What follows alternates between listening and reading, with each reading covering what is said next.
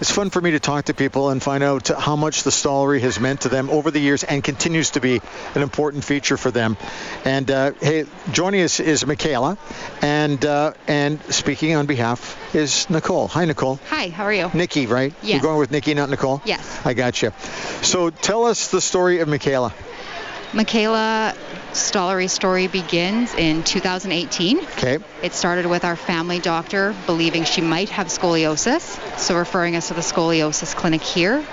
Through the discovery of yes, indeed, she has scoliosis, and through an MRI, they discovered that she has something called Chiari malformation, which then led us down a very long path that we're still currently on. Can you tell me what that is? Because I don't know.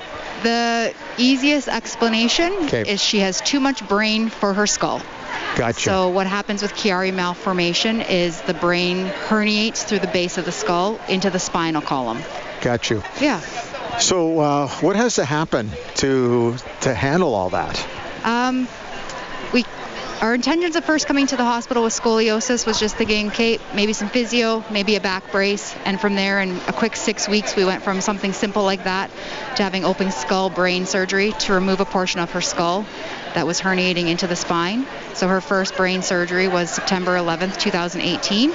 Um, we went from a perfectly healthy, normal seven-year-old to being in the intensive care unit after brain surgery. Um, since then, she's made a remarkable recovery. She's a normal 12-year-old girl right now. So, yeah, we're very lucky. Hey, Michaela, how you doing? Okay.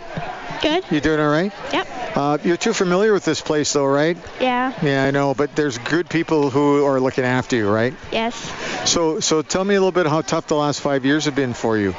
Um, they've been pretty good. The Stollery's always been really good to me through everything.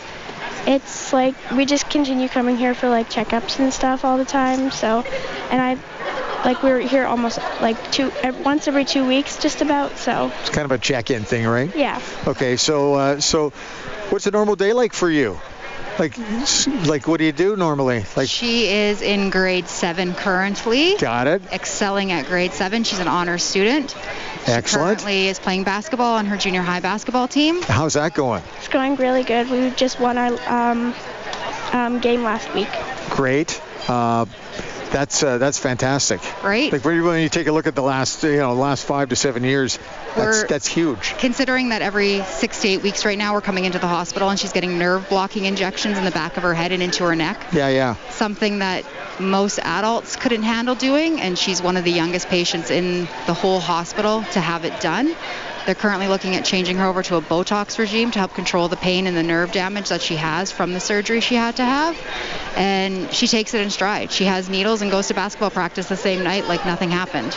One of the things we often talk about and have talked about a lot here today is how life can be so normal for such a long time, and then all of a sudden things change so fast. Instantly, Like, it- instantaneously. it's, it's, un- it's amazing. W- A lot of people don't think they'll ever need the story, and yet here you are. we when you start a family you're grateful that it's here because you think okay we have children what if but you never actually expect to walk through those doors and need the people as much as you do in this building and to know that they have 100% they're behind you and have your back every step of the way they're there at the drop of a hat any day night time doesn't matter if you call into this hospital someone will help you and someone will help your child Did you ever think you were going to need the services of this place? Because so many times people say it never even crossed my mind. Not at all.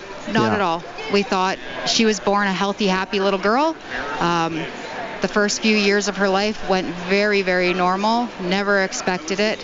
And then boom, here we are, and now this is our life moving forward until until she's 18 and ages out. Yeah.